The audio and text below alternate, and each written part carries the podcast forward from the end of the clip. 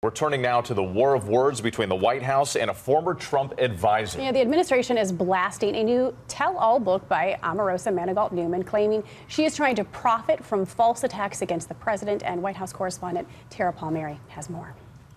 Omarosa Manigault, former reality TV villain turned loyal senior White House official, has had a change of heart. Omarosa has to go. You're fired.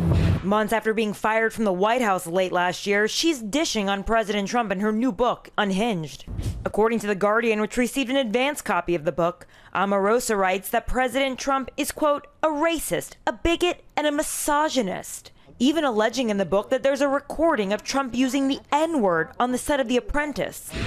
Omarosa offering no proof while admitting she's never heard the tape or personally heard Trump use the word.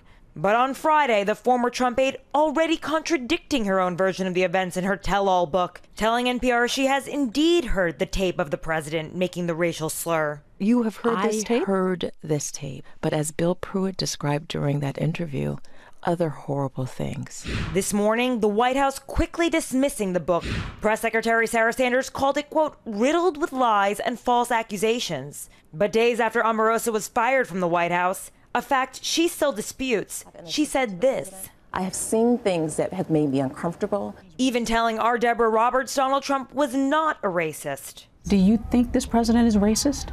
Absolutely not. I would never sit nor work for someone who I believe to be a racist. Manigault rose to fame through the Apprentice reality show, being fired in two different seasons. She remained close with Trump for 15 years, fiercely defending him on the campaign trail as liaison to the African American community. Every critic, every detractor will have to bow down to President Trump.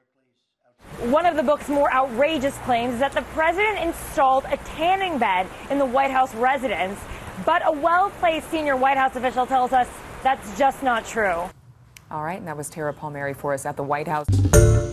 Hi, everyone. George Stephanopoulos here. Thanks for checking out the ABC News YouTube channel. If you'd like to get more videos, show highlights, and watch live event coverage, click on the right over here to subscribe to our channel. And don't forget to download the ABC News app for breaking news alerts. Thanks for watching.